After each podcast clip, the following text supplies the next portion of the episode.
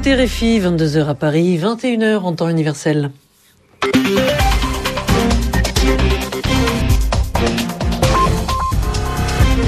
Sylvie Berruet. Bonsoir et merci à vous d'écouter votre journal en français facile présenté ce soir avec Valentine Auberti. Bonsoir Valentine. Bonsoir à tous. Toutes les frontières de la Côte d'Ivoire sont fermées jusqu'à nouvel ordre. L'armée l'a annoncé à la télévision publique après la proclamation par le président de la commission électorale indépendante de la victoire d'Alassane Ouattara à l'élection présidentielle. Le Conseil constitutionnel juge ces résultats non valables. Un vaste incendie a fait 40 morts dans le nord d'Israël. Le Premier ministre demande de l'aide aux pays étrangers pour éteindre le feu. Scène de joie au Qatar et en Russie. Ces deux pays ont été choisis pour organiser la Coupe du Monde de football. Le premier en 2018, le second en 2022. Le journal en français facile. Alassane Ouattara, proclamé vainqueur de la présidentielle en Côte d'Ivoire par le président de la commission électorale indépendante, appelle au rassemblement pour la paix. Il a dit qu'il pensait à toutes les victimes de la longue crise qui a déchiré la Côte d'Ivoire depuis dix ans, mais ces résultats provisoires annoncés par le président de la commission électorale indépendante sont rejetés par le Conseil constitutionnel qui ne les juge pas valables. Euh, selon lui, l'ancien Premier ministre a recueilli 54,1% des voix devant Laurent Gbagbo. Le président sortant totaliserait 45,9% des voix au second tour. Alors première réaction à l'étranger, à New York, le Conseil de sécurité des Nations Unies euh, met en garde ceux qui s'opposeraient au travail de cette commission électorale indépendante. Alexandra Geneste. La menace est de poids. Elle provient d'un Conseil de sécurité présidé par les États-Unis. Les 15 pays membres ont réaffirmé leur volonté de prendre les mesures appropriées contre ceux qui entravent le processus électoral et en particulier le travail de la commission électorale indépendante, a ainsi affirmé Susan Rice à l'issue de la réunion d'urgence. L'ambassadeur américain aurait pu ajouter en langage diplomatique mesures appropriées signifie sanctions. Le 15 octobre dernier, le Conseil avait en effet adopté une résolution menaçant de sanctions ceux qui feraient obstacle à la paix et au processus électoral ou inciterait à la haine et à la violence. L'avertissement n'a clairement pas eu l'effet escompté. Si les 15 pays membres estiment aujourd'hui que le second tour de la présidentielle s'est tenu dans un climat démocratique, qualifiant les élections d'ouvertes, libres, justes et transparentes, ils préviennent les dirigeants ivoiriens qu'ils portent la responsabilité première d'assurer un processus pacifique, leur demandent de faire preuve de retenue et de s'abstenir de toute ingérence dans les travaux de la commission électorale. Et pour tous ceux qui douteraient encore du sérieux de cette menace, Susan Rice fait savoir que le Conseil reste déterminé à continuer à suivre de près la situation. Alexandra Geneste, New York, RFI. Et puis il y a quelques instants à Abidjan, on a appris que l'armée avait annoncé à la télévision publique la fermeture jusqu'à nouvel ordre euh, des frontières de la Côte d'Ivoire. Le Premier ministre israélien demande l'aide de la communauté internationale pour éteindre l'incendie dans le nord d'Israël. Le massif du Carmel, près de Haïfa, est en feu. Israël a besoin de bombardiers d'eau. Au moins 40 personnes qui circulaient dans un bus ont péri dans les flammes. Il s'agit de gardiens de prison. Selon la police, des centaines d'hectares ont été détruits. Deux membres du djihad islamique ont été tués par l'armée israélienne dans le nord de la bande de Gaza.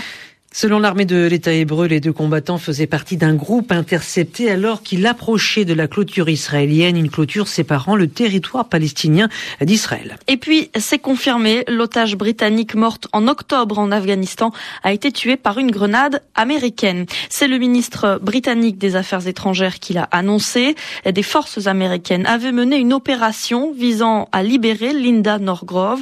Cette jeune femme travaillait pour une ONG. Elle avait été enlevée dans la province de Cunard.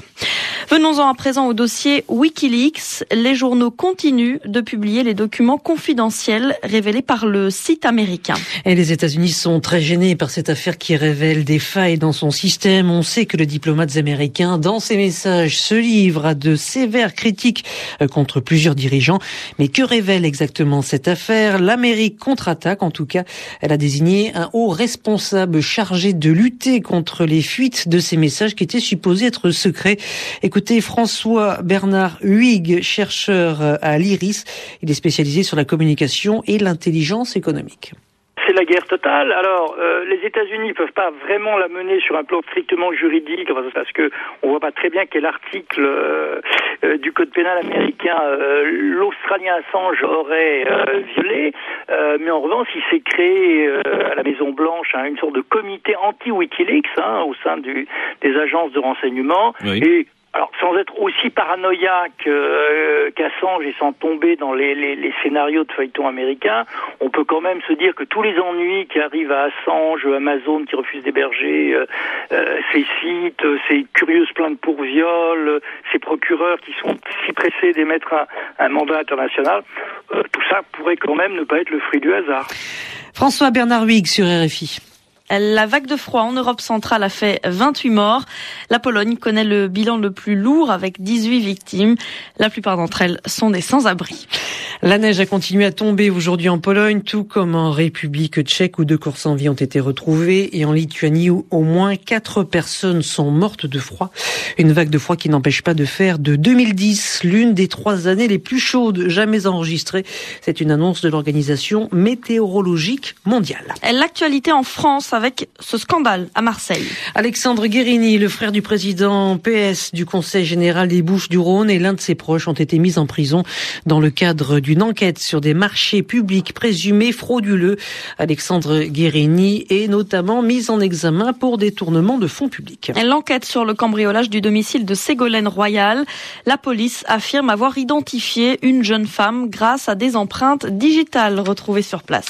Et pour la troisième fois en quatre ans, Ségolène Royal a été cambriolée. L'ancienne candidate à la présidentielle a dénoncé une tentative de déstabilisation deux jours après l'annonce de sa candidature pour les primaires du Parti socialiste en vue de 2012. La fête en Russie et au Qatar, ces deux pays ont donc été choisis pour accueillir respectivement la Coupe du Monde en 2018 et 2022. Explosion de joie dans ces deux pays, mais aussi au sein de leur délégation à la lecture du choix de la FIFA cet après-midi à Zurich. Oui, donc le Qatar ce sera bien en 2018 hein, et la Russie en 2022. il y avait des poids lourds parmi les candidats, comme par exemple l'Espagne ou le Portugal ou la Russie ou l'Australie, pardon, les États-Unis et le Japon. Alors pourquoi avoir choisi le Qatar et la Russie? Euh, Pascal Boniface est directeur de l'IRIS, l'Institut des relations internationales et stratégiques. Il répond à Jean-François Cadet.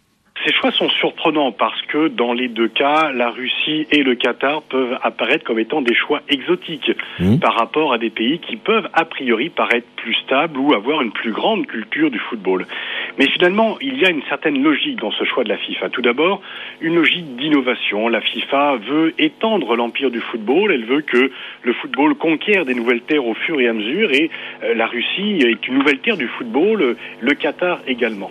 La seconde raison, c'est que finalement la FIFA aime toujours, euh, non pas surprendre, mais montrer qu'elle est dans le vent géopolitique de l'histoire et que finalement avoir une première euh, dans la Russie, une première également compétition mondiale euh, dans un pays arabe ou un pays musulman, eh bien, ça conforte un peu les choix déjà innovants du Brésil, puissance montante choisie pour les JO 2016 et la Coupe du Monde 2014, ou le choix de la Chine pour les JO 2008. Mais je pense que plus fondamentalement, et ceci peut peut-être paraître paradoxal, c'est un choix de la sécurité.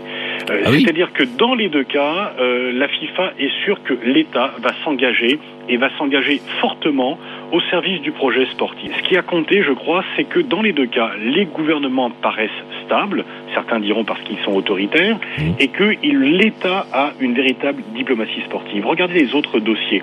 Euh, la Belgique est engluée dans des querelles intestines politiques. On a, on a des inquiétudes sur l'avenir euh, du pays. Euh, L'Espagne et le Portugal ont des finances qui sont en très mauvais état. La Grande-Bretagne a peut-être payé les révélations de la BBC sur la corruption de la FIFA. Mais en tous les cas, pour la Russie comme pour le Qatar, la FIFA est certaine qu'il y aura un engagement fort de l'État au profit des infrastructures nécessaires pour la tenue de cette compétition. Pascal Boniface qui a publié Football et mondialisation chez Armand Collin. La Coupe du Monde en Russie, c'est donc bien en 2018 et au Qatar, ce sera en, 2022. On en reparlera, Valentino Berti d'ici là. Merci à vous d'avoir écouté le journal en français facile. Excellente soirée.